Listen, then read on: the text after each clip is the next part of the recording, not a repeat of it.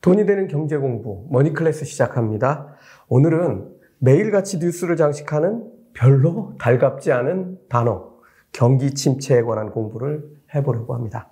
뭐 경기 침체에 관해서 여러분들 공부하신 적이 거의 없으실 텐데요. 오늘 아주 좋은 기회라고 생각합니다. 어, 오늘은 오늘은 금융위원회에 재직하고 계신 리세션의 공포가 온다의 저자이신 김효신 저자님을 모셨습니다. 앞으로 세 번에 걸쳐서 경제 위기가 무엇인지 그리고 어떻게 대응할 수 있는지 뭐 이런 것들에 관해서 말씀드리도록 하겠습니다. 어서 오십시오. 아, 안녕하십니까. 예, 반갑습니다. 예, 안녕하셨습니까. 뭐 바쁘실 텐데 오늘 뭐 평일인데 시간을 또 내주셔서 너무 감사드리고요. 제가 저자님 소개하려고 이렇게 책의 표지를 훑어봤는데요. 한 페이지가 다더라고요. 너무 길어서 어, 간단하게 좀 저자님 소개를 좀 부탁드립니다. 예, 저는 현재는 금융위원회에 근무하고 있고요. 아, 한국은행의 금융시장국에 파견 나가 있습니다. 그래서 거기서 금융시장 자문역을 맡고 있고요. 하고 있는 금융시장 국은 잘 아시다시피 뭐 공개시장 조작이라던가 뭐 이런 업무들을 하고 있고 또 기준금리 산정할 때 기초자료들을 만드는 그런 업무들을 하고 있습니다. 그리고 그전에는 기획재정부 또 재정경제부에도 있었고요. 바로 직전 여기 오기 전에는 작년에 가장 핫했던 그 가상자산, 코인 관련돼서 국내 어, 제도를 총괄했던 업무를 맡고 있었습니다. 네. 예. 우리하고 관심, 우리가 관심을 둔 모든 걸 다 하고 계신 분을 모셨습니다. 어, 금융위원회에 계신데 사실 뭐 너무 바쁘잖아요. 이, 이 책을 쓰신 이유, 뭐 중요한 이유가 있다면 좀 어, 설명을 좀 해주시죠. 보통 이제 리세션이나 경기 침체나 불황 또 경제 위기 하면 굉장히 어렵고 두렵다고 모두 다 생각하고 있, 습니다 그리고 저 자체도 그렇고요. 모든 분들이 굉장히 갑자기 불행해지는 것 같고 분위기도 굉장히 처지는 것 같고 근데 사실은 제가 이제 말씀드리고 싶은 부분은 이 경제 위기나 불황이나 경기 침체는 경제 사이클에서 경기 사이클에서 즉위 전, 정상적으로 나타나는 경제 현상이다. 그래서 너무 우울해하실 필요 없이 경기 순환 주기에서 어, 팽창 주기가 있고 또 수축 긴축 주기가 있기 때문에 긴축에서 나타나는 당연한 현상이기 때문에 우울해 하실 필요 없고 이걸 중요한 기회로 활용하셔 가지고 어, 나중에 분명히 경기 확장기 또 유동성 확대기가 오기 때문에 그때는 부의 효과라던가 자산 효과를 아, 최고로 누리실 수 있도록 어떤 준비 과정이라고 이해하셨으면 하는 관점에서 이 책을 쓰게 됐습니다. 네. 아, 예. 책을 꼭 읽어봐야 되겠습니다. 저는 이미 다 봤는데요. 어, 정말 경제, 특히 우리 경제에 관련된 이런 역사, 특히 어려워졌을 때, 뭐 불황이라고도 할 수 있고, 이렇게 경기 침체가 왔을 때를 잘 정리한 책이 있을까 하는 그런 생각이 들었습니다. 어쨌든 뭐 이런 상황에서 싸워서 이기려고 하면 상대가 뭔지를 좀 잘 알아야 될 텐데요. 우선 이 리세션이라는 단어, 뭐 경기 후퇴, 우리식으로 치면 뭐 불황, 뭐 이렇게 해석이 될 것 같고, 뭐 경기 침체, 뭐 이렇게 뭐 의미를 해석할 수 있을 것 같은데 정확하게 리세션이 뭔가요? 리세션은 공식적으로는 경제 성장률이 전분기 대비 마이너스 성장하는 게 2회 연속일 경우에는 리세션, 그러니까 경기 수축이라는 표현을 쓰지요. 네, 네. 예를 들면 미국 같은 경우는 아, 현재 2분기 연속해서 마이너스 경제 성장률을 음. 기록했기 때문에 기술적으로는 경기 침체라고 합니다. 그렇지만 네. 이제 공식적인 경기 침체는 미 민간 연구소인 엠버라는 조직에서 공식적으로 발표를 해야 되는데 통상 11개월에서 1년 정도 걸립니다. 그래서 아, 아직은 기술적인 침체 로 보여집니다. 현재. 근데 우리나라는 아직은 경제가 마이너스 성장이 아니거든요. 네. 그래서 아직은 경기 침체에 진입했다기보다는 경기 침체에 들어갈 확률이 굉장히 높은 그레이 존에 있다고 음, 음. 보통 얘기를 하거든요. 저희가. 예. 예, 그렇군요. 뭐 미국 같은 경우 음, 1분기에 뭐 마이너스 1.6%였고 이번 2분기는 확정은 아니지만 뭐 잠정치로 마이너스 0. 9% 정도 됐으니까 이거를 지금 전미경제연구소에서 어, 이 확정해 주는데 1년 걸린다는 얘기시죠? 11개월에서 1년 정도 걸립니다. 다, 다 공식적으로. 그래서 이게 좀 문제가 되는데 이제 나름대로 어떤 신뢰성이라던가 네. 발표의 신뢰성 때문에 약간 기간을 갖고 하는 거는 분명히 있는 것 같습니다. 네. 바이든 대통령이 좋아할 일이네요. 1년 후에 얘기를 해주면. 어, 쨌든 어, 이유도 궁금한데요. 이게 네. 이런 리세션이 여러 가지 뭐 이유들이 복합해서 뭐 나오게 될 거고, 그때마다 뭐 여러 가지 가장 중요한 뭐 촉발 요인들도 다를 텐데요. 대표적으로 이런 리세션이 발생하는 원인 몇 가지만 좀 설명을 좀 해주시죠. 사실 경제 위기는 우리가 쉽게 받아들이는 거는 어, 내부 경제 어떤 재무 구조라던가 이런 내부 문제점이 이제 촉발해서 발생이 된 걸로 알고 있지만 사실은 경기 수축이나 경기 침체, 경제 위기 사항들은 여러 가지 요인이 복합적으로 발생이 된 겁니다. 그래서 예를 들면 어, 정치적인 문제라던가 지정학적 리스크들, 또 전쟁이나 뭐 이런 천재지변이라던가 또 하나 그 금리 인상, 미국의 금리 그렇죠. 인상, 하물며 이데올로기, 그러니까 미국의 어떤 그 월가라던가 미국의 자본 시스템의 기본적인 논리가 바뀌는 과정에서 음. 발생되는 여러 가지 어, 논리들 또 시스템적인 변환 과정에서의 이런 생각들 그러면 이런 것들이 내부 문제와 결합이 돼가지고 실제 증폭되면서 위기가 발생되는 대부분 바, 발생되고 있습니다. 예, 그렇군요. 그, 뭐, 지금 우리 같은 경우는 뭐, 리세션을 얘기하고 있, 는 거고, 사실은 특히 미국이 지금 경기 침체로 정말 들어가는 거냐, 뭐, 이런 논란들이 엄청나게 긴 시간 동안 계속되고 있고, 앞으로 한동안 더 그럴 것 같은데요. 이게 이제 지금 미국 같은 경우는 아니죠. 전 세계가 다 마찬가지인데, 이게 이제 침체하고 이번에는 이제 인플레이션하고 지금 얽혀져 있는 어, 그런 상황인데, 우리가 뭐, 거의 수십 년 동안 보지 못한 인플레이션을 지금 보고 있다. 뭐 1970년대 아니냐 뭐 이런 얘기들이 있는데 어, 이 인플레이션이 왜 생기는 건지 이유를 좀 먼저 좀 설명해 주시죠. 아, 아까도 말씀드렸지만 인플레이션도 경기 순환 사이클에서 지극히 나타날 수밖에 없는 정상적인 현상입니다. 예를 들면 경기가 침체가 되고 수축이 되면 유동성을 확, 확대하고요. 네. 금리도 낮추고 유동성 공급을 확대해가지고 양적 완화도 하죠. 그러면 당연히 돈이 풀리기 때문에 자산 가격이 상승을 하게 네. 됩니다. 그러니까 자산 가격이 경기는 올랐지만 유동성이 확 공급이 되면 당연히 자산 가격이 네. 올라가는 거거든요. 근데 자산 가격이 적정하게 올라가는 게 유지하는 게 굉장히 중요한데 사실 그건 굉장히 어려운 일들입니다. 그러니까 요번처럼 어, 미국이나 전 세계가 인플레이션이 있는 상황은 단순하게 러시아 우크라이나의 공급망뿐만 아니라 지금 역, 역대급 유동성이라고 하는 음. 미국 연준에서 어마어마한 돈을 뿌려, 뿌렸고 그렇죠. 뭐 보통 통상 5조 정도 5조 달러 정도를 풀었고 또 하나 어, 재정 지출로 미 정부 재무부에서도 5조 달러를 풀었잖아요. 그래서 한 10조 달러 정도의 규모 어마어마한 것들이 쌓인 것이고요. 네. 또 이것만 있는 게 아니라 2008년도에 금융위기 이후에 글로벌 금융위기 이후에 계속 양적 완화를 해 오다가 어떤 종, 통화 정상화 측면에서 이거를 줄이려고 하다가 코로나가 만나서 거기에 양적 완화와 함께 부과돼 가지고 정말 역대급 100년 만에 나타난 유동성이 이 인플레이션을 일으킨 거거든요. 그리고 거기에 이제 공급망 부분이 같이 이렇게 들어와서 그래서 사실은 어 인플레이션을 적정하게 유지 관리한다는 거는 어 중앙은행이라던가 미 뭐 연준도 마찬가지만 굉장히 중요한 역할인데 그럼에도 불구하고 타이밍이라던가 폭이라던가 어느 수준으로 관리할 거냐가 정말 어렵습니다. 음. 한국은행도 마찬가지고요. 예. 예.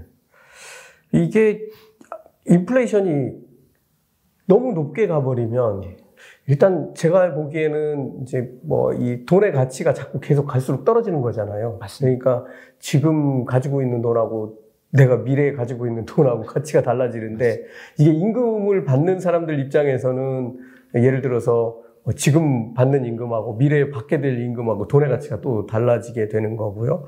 근데 이런 문제들을 우리가 생각할 수 있는데 인플레이션이 이렇게 높아지면 결정적으로 생기는 문제들이 뭐가 있나요? 예. 인플레이션을 어, 케인즈라고 아시잖아요. 네. 그러니까 경제학에서 네. 굉장히 중요한 케인즈가 레닌의 말을 빌려서 얘기한 게 있습니다. 네. 어, 자본주의 시장 경제를 교묘, 교묘하게 흔드는 가장 효율적인 방법이 인플레이션을 유발하는 거다. 또 하나 그 통화주의 정책을 만든 프리드만이 또 얘기한 게 있죠.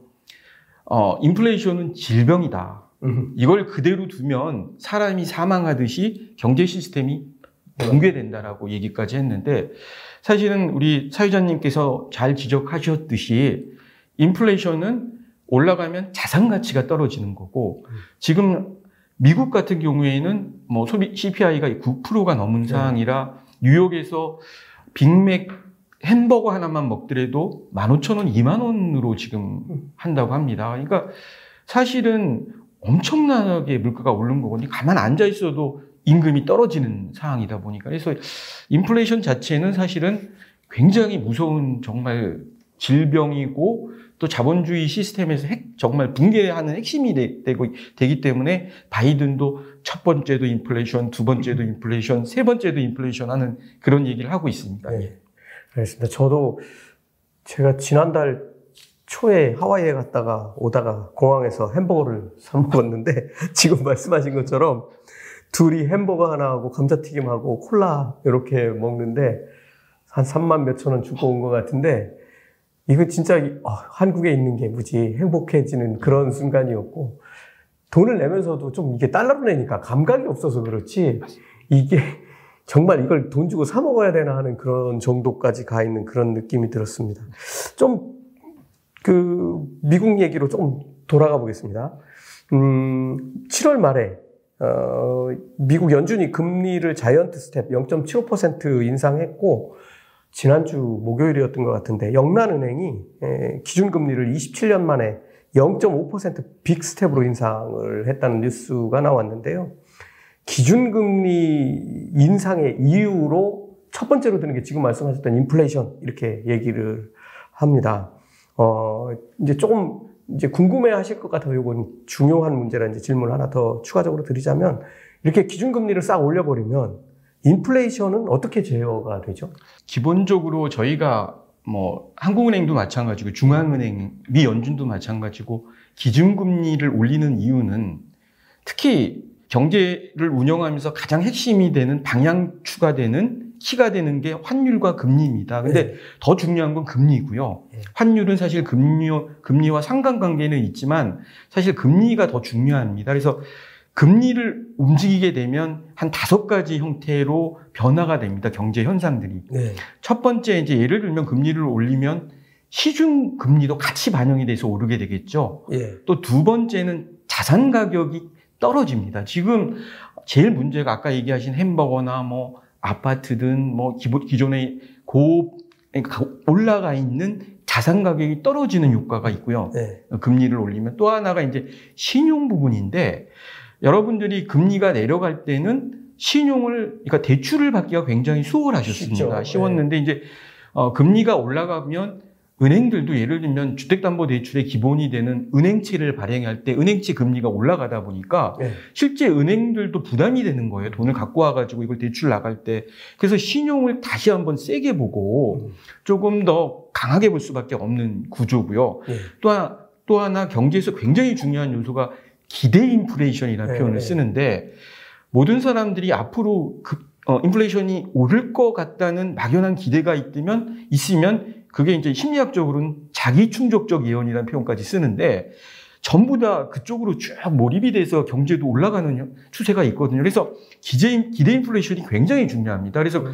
그거를 기준금리를 올림으로 인해 가지고 앞으로 뭐 6개월 후, 1년 후에 금리가 그러니까 인플레이션이 내려갈 거라는 이 압력, 하방 압력으로서 작용할 수 있기 때문에 하고요. 또 하나 중요한 거 아까도 말씀드렸지만 금리와 환율이 아주 연결이 돼 있습니다. 음. 그래서 금리를 올리면 기본적으로 돈은 수익을 쫓아서 움직이게 되거든요. 그렇죠. 움직이니까 미국이 우리보다 금리를 조금 더 올리면 우리나라에 때 투자했던 돈들이 수익을 쫓아서 미국으로 움직일 수밖에 없는 현상이거든요.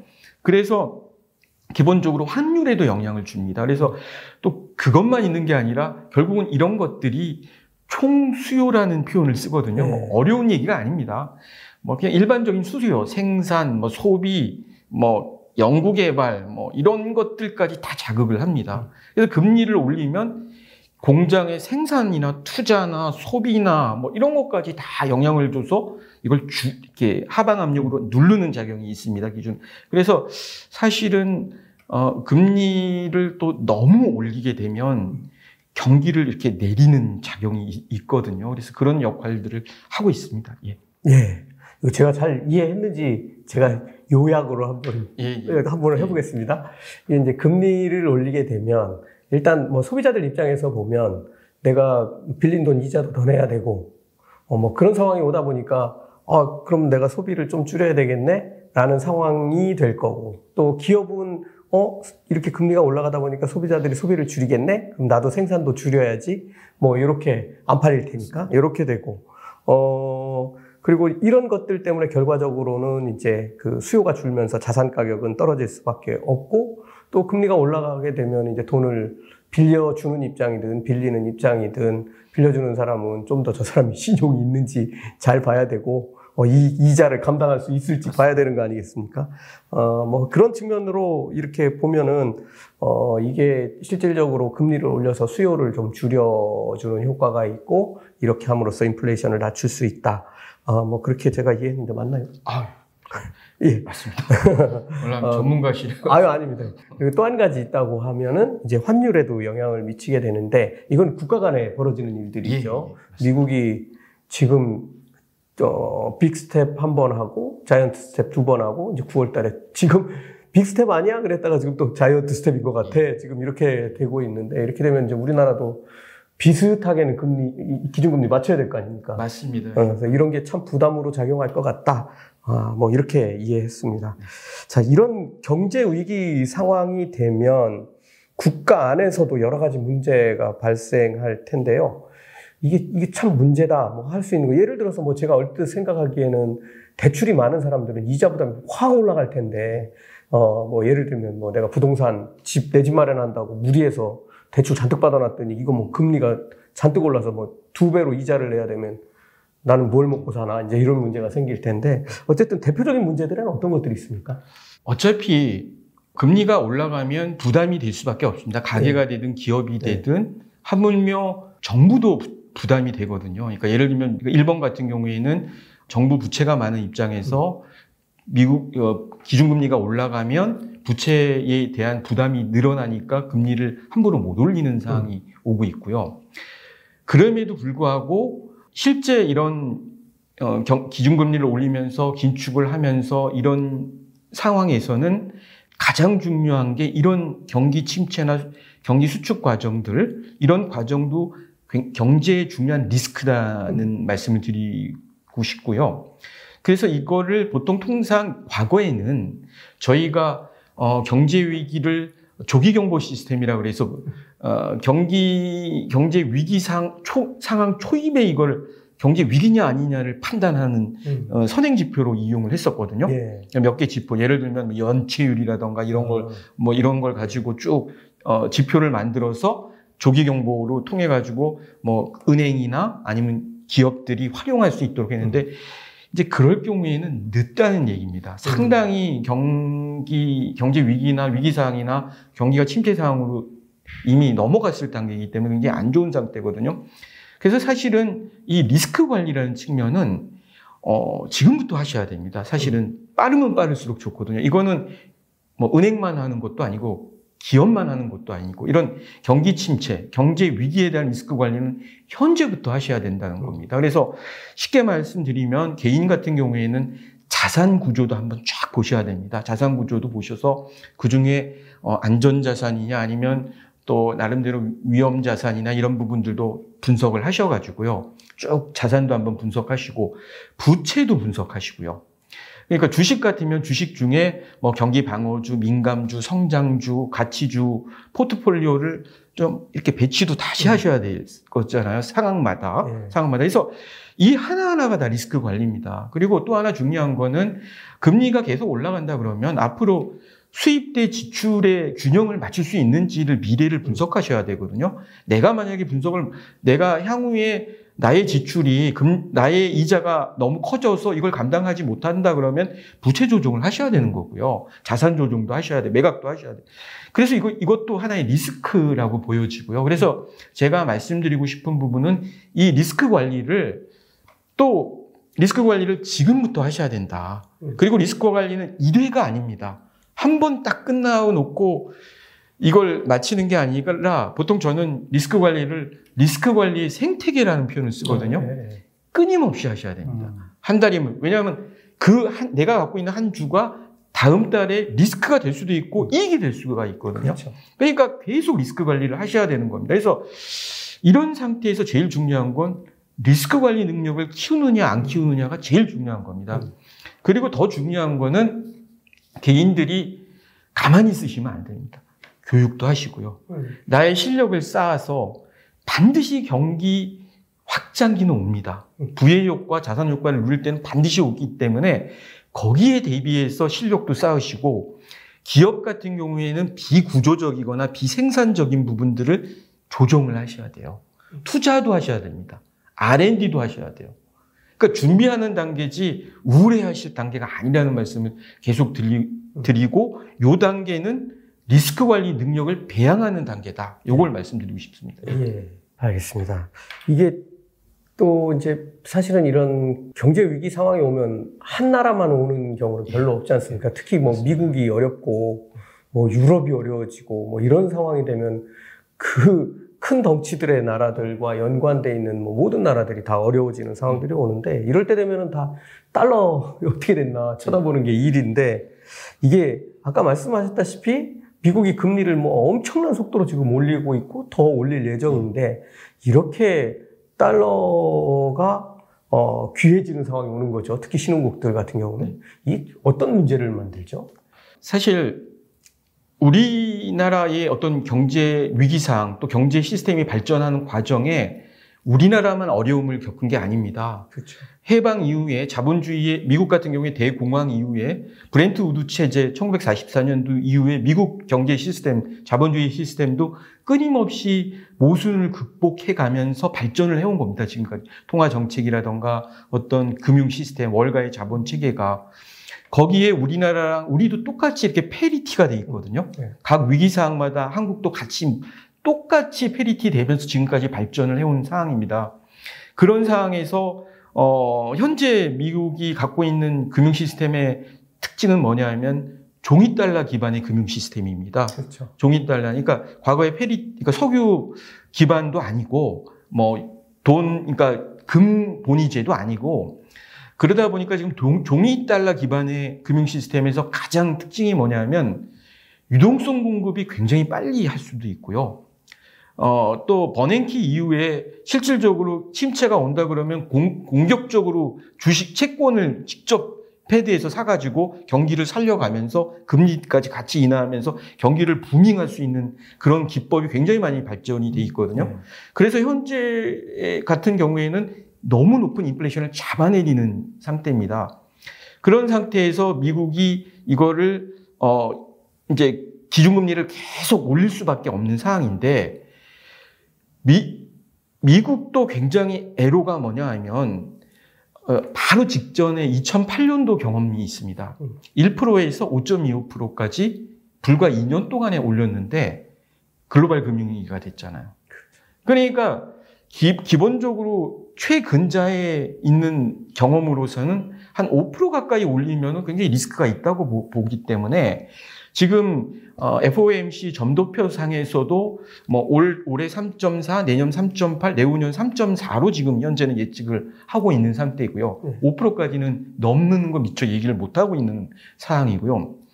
그럼에도 불구하고 분명한 건 뭐냐면 이 딸, 종이 달러 기반의 이 미국의 금융 시스템이 유동성이 단순하게 미국만 있는 게 아니라 공급하게 되면 전 세계로 쭉 나가기 때문에 전 세계의 또 수익률을 쫓아서 미국보다는 미국은 금리가 낮고 여러 가지 수익률이 낮기 때문에 신흥국에서 수입, 회수해오는 게 훨씬 좋기 때문에 신흥국에 많이 투자가 됐던 거였거든요. 신흥국에. 근데 이제 이게 금리를 올리게 되면 신흥국보다는 미국보다 미국이 금리를 올리, 올려가면 수익률을 쫓아서 금방 돈이 빠져나가면서 보통 이걸 테이퍼 텐트룸이라는 표현을 하잖아요. 긴축 발작. 네. 그래 이제 요게 금리가 빠져나가면서 위기상이 발생되는 현상 자체도 어, 미국의 고도의 어떤 어, 금융 시스템을 유지하기 위한 기법 중에 하나입니다. 음. 솔직하게 말씀드리면. 음. 그러니까 한번 시장을 정리하는 겁니다. 정리하면서 그간의 유동성을 공급해가지고 각 그 신흥국의 제3세계의 자산 시장을 키워놓은 다음에 실제 긴축을 통해가지고 한번 자산 가격을 낮춘 다음에 쫙 수익을 뽑아가는 그런 역할도 있었거든요. 이제 그래서 이제 신흥국의 뭐 전유물가도 있었고 지금까지 처음 시작된 건 82년도부터 있었습니다. 그 유동 그러니까 긴축 발작을 처음 시도했던 게 그러면서 계속 일어났었죠, 지금. 우리도 당했던 거였고 97년도, 95년도 아시아 뭐 동구권 유럽, 동구권 위기들 이런 것들이 계속 일어났는데 그래서 지금도 뭐 일어날 수밖에 없습니다. 뭐 스리랑카도 지금 징후가 있고 일어날 수밖에 없는데 다만 요번에는 약간 틀리다. 왜 틀리냐면 여러분 잘 아시겠지만 러시아 우크라이나 전쟁이라는 게 단순하게 러시아가 크림반도를 뺏기 위한 전쟁만은 아니거든요. 이분들이 러시아가 우크라이나를 침략하기 위해서는 엄청난 준비가 있었습니다. 근데 보시면 아시겠지만 스위프트망을 차단하고 예, 뭐 대형 선박들도 지금 못하게 해, 이용 못하게 했는데도 무역액이 더 늘었어요. 그 루블화 가격은 올라갔고요. 네. 되게 신기하잖아요. 이게 왜 이렇게 됐을까? 그냥 석유 가격 자체를 그냥 루블화로 결제하라고만 해서 이렇게 됐을까요? 이제 러시아 입장에서 엄청난 준비가 있었습니다. 그 패, 패권의 싸움인데 그게 뭐냐면 브릭스 은행입니다. 음. 브릭스 은행이 2014년도에 어, 정식 출범하면서 한 천억 달러 정도를 브릭스 국가끼리 투자를 해서 외화 긴급 자금을 만들어 놓은 거예요. 그리고 브릭스 국가들끼리는 자국 통화로 무역 거래를 합니다. 현재. 그러니까 지금 웬만한 것 그리고 브릭스에 소속돼 있는 국가들의 인구가 사, 전 세계 40%고요. 어, 땅은 30%. GDP는 30% 정도 되거든요. 그러니까 어마어마한 경우니까 지금 같은 경우도 굉장히 나름대로 러시아가 버티고 있는데 제가 말씀드리고 싶은 거는 과거처럼 미국이 어, 기존의 자금을 종이 달러를 뿌린 다음에 회수하는 프로세스를 그대로 따르기에는 무리가 있다. 음. 왜? 지금은 잘못했다가는 그쪽 패권들의 힘을 키워주는 역할을 해서 그쪽 브릭스 은행에서 긴급 자금을 지원받을 수도 있거든요. IMF에서 맞는 게 아니고. 그쪽 그가 가서 달라붙는 거죠. 네. 그래서 지금 정회원이 5개국이지만 뭐 아르헨티나라던가 음, 음. 사우디, 쿠웨이트 이런 데가 준회원으로 가입을 하는 음. 상태입니다, 지금. 네. 그래서 나름대로 그 세 분리기에 이 기축통화를 중심으로 한 기존의 그 미국을 중심으로 한 금융 시스템과의 보이지 않는 그 패권 싸움들이 있기 때문에 과거처럼 긴축 발작을 미국가, 미국이 손쉽게 일으키기는 어렵다. 음. 예, 이런 부분이 조금 있습니다. 그래서 근데 분명히 발생될 겁니다. 재무 구조가 나쁜 음. 예를 들면 뭐 어, 양적 완화를 양적 축소를 하는 과정에 유럽 중앙은행이 어, 그리스 뭐 이태리나 이런 피그 나라 국채를 구입을 안 해주면 그쪽 채권 가격이 올라가면서 저 2012년도에 그 유럽 재정 위기처럼 그렇죠. 어려움을 또 겪을 수도 있는 거고요. 그러니까 네. 그런 상태에는 뭐 쉽게 단언을 할 수 없지만 미국이 옛날처럼 과거에 시장을 한번 정리한다는 측면에서 아주 아무 생각도 없이 그냥 싹 정리를 했던 거랑은 다르다. 지금은 틀리다. 예. 많은 고민을 해야 됩니다, 지금. 예. 여기 지금 말씀해 주신 브릭스는 브라질, 러시아, 어, 그 다음에 인도, 차이나, 중국, 그 다음에 남아공 이렇게 다섯 예, 개국이고 예. 지금 뭐 보면은 뭐 유럽 유럽으로는 가스관 잠그면서 그러면 우리 것좀 갖다 써 하고 뭐 상대하는 나라가 이 나라들이죠. 맞습니다, 맞습니다. 그리고 루브라 결제해 그러면서 자기 통화 가치 다시 회복하고 하는 뭐 이런 일들을 지금 보고 있는데요. 다음 시간에 좀 더 재밌는 내용으로 한번 가보겠는데요. 다음 시간에는 과연 그러면은 우리나라는 어떤 위기를 겪어왔는지 몇 개 중요한 것들을 한번 짚어보고 과연 이번에는 그런 위기가 발생하지 않을지 그리고 국가 그리고 가게는 어, 개인들은 어떻게 대응해야 할지까지 한번 살펴보도록 하겠습니다. 고맙습니다. 감사합니다.